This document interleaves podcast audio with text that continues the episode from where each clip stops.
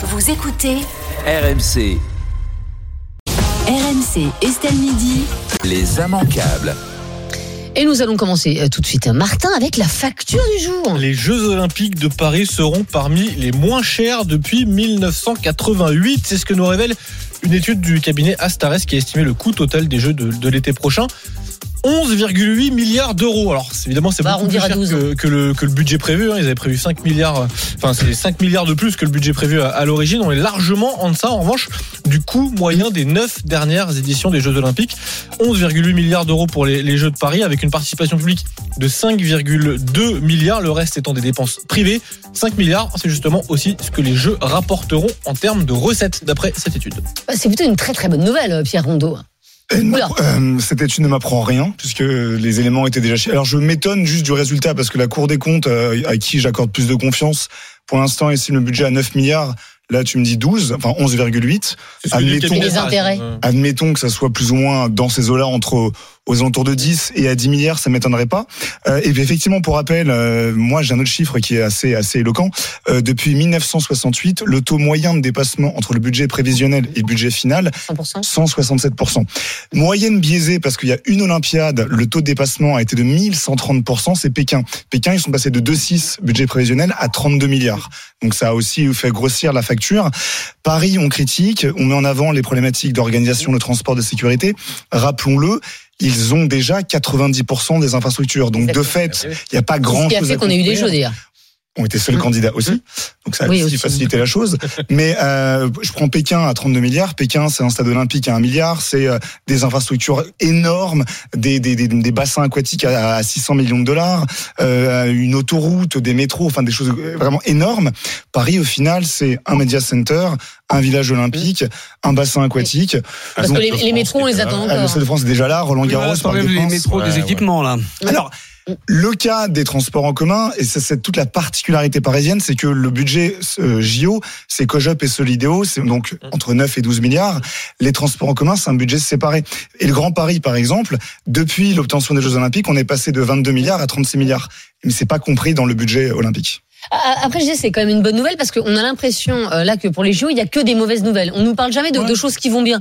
Donc moi, quand j'ai vu ça, je me suis dit, bah, félicitons-nous et, et on peut, on peut aussi, aussi se dire que l'argent a été bien géré. Donc ça, c'est pas mal. Oui, mais, mais, mais en fait, Pierre a, a mis le doigt sur ce qui compte le plus, ce qui compte le plus sur les infrastructures. Donc euh, voilà, parce que par exemple, le, le Stade de France, on a, c'est parce qu'on avait le mondial en 98 qu'on a investi beaucoup d'argent. Enfin, il est vieillot ce stade, faut le changer. Oui, d'accord, mais Mais enfin, c'est quand même celui, c'est quand même celui qui va se servir pour les JO. Donc Bah oui, bah, euh, et pour le- surtout les épreuves d'athlétisme qui sont les épreuves reines des, des JO. Donc, euh, donc ça c'est tout à fait normal. Donc on- en fait, on a déjà payé pour ça. Et c'est déjà rentabilisé. C'est-à-dire le Stade de France, il est amplement rentabilisé. Donc Oui. euh, nous sommes un pays très moderne avec de nombreuses infrastructures. Mais ça marche pour, pour beaucoup de choses aussi. Si on continue malgré tout à accueillir des entreprises étrangères, c'est parce qu'on a de très bonnes infrastructures en France. Donc euh, tout n'est pas noir dans notre pays. Nous allons passer au statut du jour. Le statut d'imam en France que souhaite créer Gérald Darmanin, c'est ce qu'il a annoncé hier au Forum de l'Islam en France, quelques jours après l'expulsion euh, vers la Tunisie de l'imam de Bagnols sur euh, 16. Jusqu'à présent, les imams ne doivent pas obligatoirement répondre à des exigences de culture religieuse. Ce statut leur permettrait d'être mieux formés, de bénéficier aussi d'une protection sociale en étant embauchés par des mosquées ou des associations. Un moyen pour les croyants de France euh, d'avoir des cadres religieux mieux formés et dignement rémunérés, explique le ministre de l'Intérieur. Ça va dans le bon sens euh, pour vous, euh, Benjamin Hamar, ou c'est de l'esbrouf? Non mais attends, juste une chose. Et quoi? Je crois qu'on va falloir qu'on fasse un peu d'explication de texte sur le terme laïcité.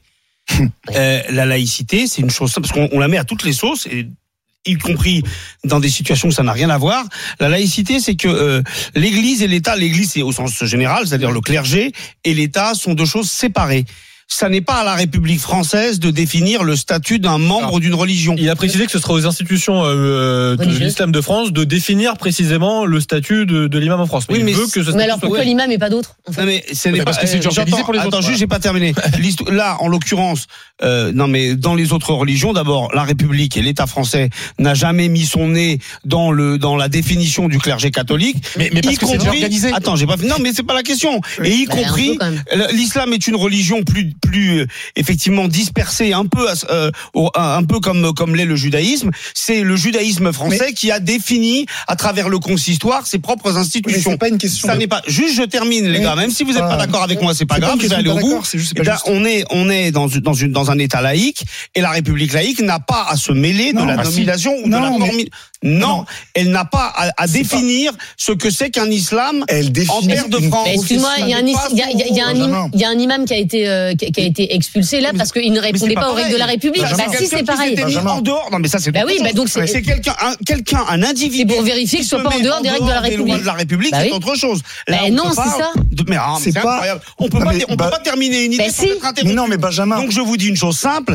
Écoutez ce qu'on vous dit. On vous parle de la définition d'un statut. Oui. Ça n'est pas au oui, ministre de l'Intérieur, même s'il est ministre des cultes, de définir ce que c'est que non, mais- de religion. alors, Bah, vous Benjamin, pouvez dire si, mais moi je Benjamin, vous dis non. Eh ben, Benjamin, il n'y a pas une question d'atteinte à la laïcité, c'est oui. la définition d'une profession. Les prêtres, les curés, les rabbins, c'est aussi lié à, à- à leur culte directement. Simplement, l'État français et le ministère de l'Intérieur définit la profession pour qu'on puisse enregistrer auprès de l'URSSAF, auprès des impôts, auprès du fisc, C'est un auprès docte de la loi. Un imam, c'est comme un rabbin. C'est un docte de la loi. Ça n'est pas un intermédiaire entre le fidèle et définit- Dieu. C'est un docte de la on loi. Point définit, barre. on définit par statut un- une profession. Dès que j'ai dit une On syllabe, vous êtes profession. dessus. C'est pas une atteinte à la laïcité de dire qu'on va mettre un, un statut d'imam en France. C'est simplement dire que dorénavant, une personne qui sera définie par les autorités religieuses en tant qu'imam pourra être enregistrée en France, tout comme aujourd'hui un, un prêtre, tout comme l'est un rabbin aujourd'hui. Et être rémunéré. Et être rémunéré par l'Église, par l'Église, en tout cas par le. Il y a, il y a- il y a- par- je te rappelle, je te rappelle, il y a euh, le, le- le Conseil français du culte musulman,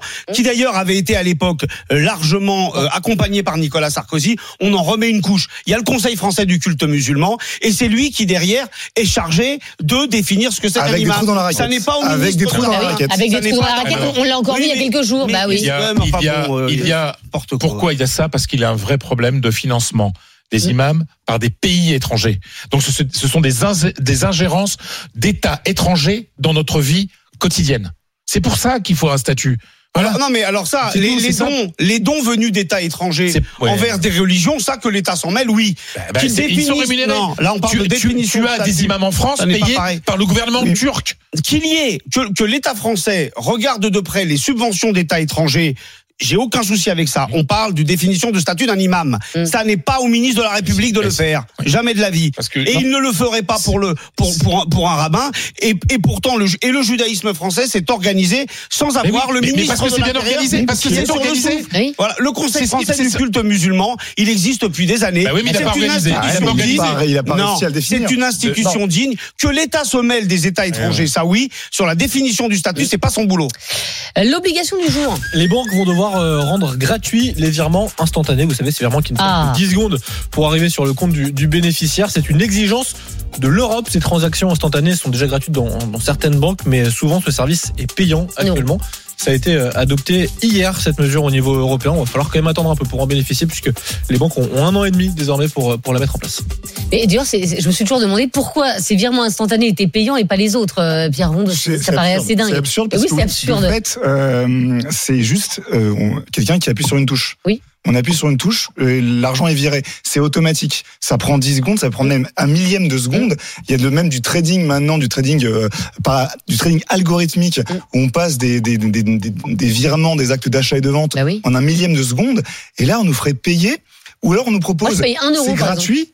Si ça prend 48 heures, sinon c'est payant. Mais même tout ça est absurde. Là, il y a une, quand même une espèce d'arnaque bancaire. Le meilleur moyen de pouvoir encore capter des profits et prendre de la marge sur le, sur le dos du consommateur, c'est instantané. Ça coûte rien aux banques. Il n'y a aucune organisation supplémentaire. Simplement, ils doivent accepter de ne pas faire payer un service qui ne leur coûte rien. Ça ne coûte rien. C'est un simple virement informatique. C'est comme, c'est comme charger une page internet. C'est la même chose. Et là, il Eh dit, ben, c'est bien que ce soit gratuit. bah, heureusement que c'est gratuit. Comme les banques ont un an et demi pour se mettre en conformité, c'est- on Ouais, ne comprend bah, pas du ça tout prend ce du qu'est temps, la mais mise en c'est conformité honteux. d'ailleurs. mais enfin, C'est honteux que ça soit payant. oui, je suis d'accord avec vous. Allez, on va terminer avec un petit cadeau pour Fred, l'interdiction du jour. Jambon vég- végétal, steak de soja, escalope vegan, entrecôte végétarienne, tous ces termes sont désormais interdits en France. Un décret publié aujourd'hui vient de l'officialiser. Filet, faux filet, rhum steak, jambon, escalope, tous ces termes doivent désormais être réservés aux produits d'origine animale. Andouille, bacon, chorizo, lardon, œufs, doivent désormais désigner des produits ne contenant que très peu de protéines végétales dans un certain pourcentage. J'ai jamais vu d'andouille végétale. C'est marrant, hein, mais Bah, ça doit exister, ouais, mais c'est vrai peut-être que un peu- ça, m'est passé un peu au-dessus de la tête. Et du chorizo végétal non plus. Enfin, je... Ça, bon, en tout cas, voilà, maintenant désormais, on verra plus puisque c'est interdit par, euh, par, par décret. Donc, c'est une demande des, des acteurs de, de la filière animale. Ils estimaient que certaines dénominations pouvaient créer la confusion chez les consommateurs. J'aime ce gouvernement qui prend des vraies décisions, pour- qui protège notre culture. Non, mais il y a un truc. Non, non, parce que c'est tromper le consommateur en fait. Non, mais vraiment au-delà de, de tout, tout ce qui m'énerve. Oui. Enfin, si je vois andouille Tu tu peux vegan, pas- euh, bon, tu veux- je- tu peux pas manger de viande, mais, Oui. mais t'appelles ton truc, il n'y a pas de viande steak, c'est que dans ta tête, t'as un problème, quoi. Si tu Oui, mais le voilà. steak de soja, il ressemble quand même à un steak. Ça ressemble à un Ben steak mais haché. c'est pas du steak, mais pourquoi tu veux crétin steak Bah, il y a steak de soja, je suis pas idiote. Mais si tu euh, steak, c'est de la viande. Pourquoi tu veux l'appeler comme ça Non. Ah, déjà, moi, le, plus important, au-delà de, de- du côté risible Mm. de, ces- de ces noms, c'est ne pas tromper le consommateur. Voilà, c'est une information qu'on a consommateur. Autant le, sur les fraises de tout à l'heure, je voyais bien l'escroquerie, c'était honteux. Mais là, il y a une Autant, et dis-moi, quel est le crétin? Il y a écrit euh, lardon végétal ou bacon végétal. Quel est l'idiot qui oui, mais eh, quand tu fais tes en et fait? quand tu fais tes courses, Faut lui faire un tu vois dessin, lardon, tu euh, prends lardon vers- comme Et ça. ben comme ça tu goûtes. Euh,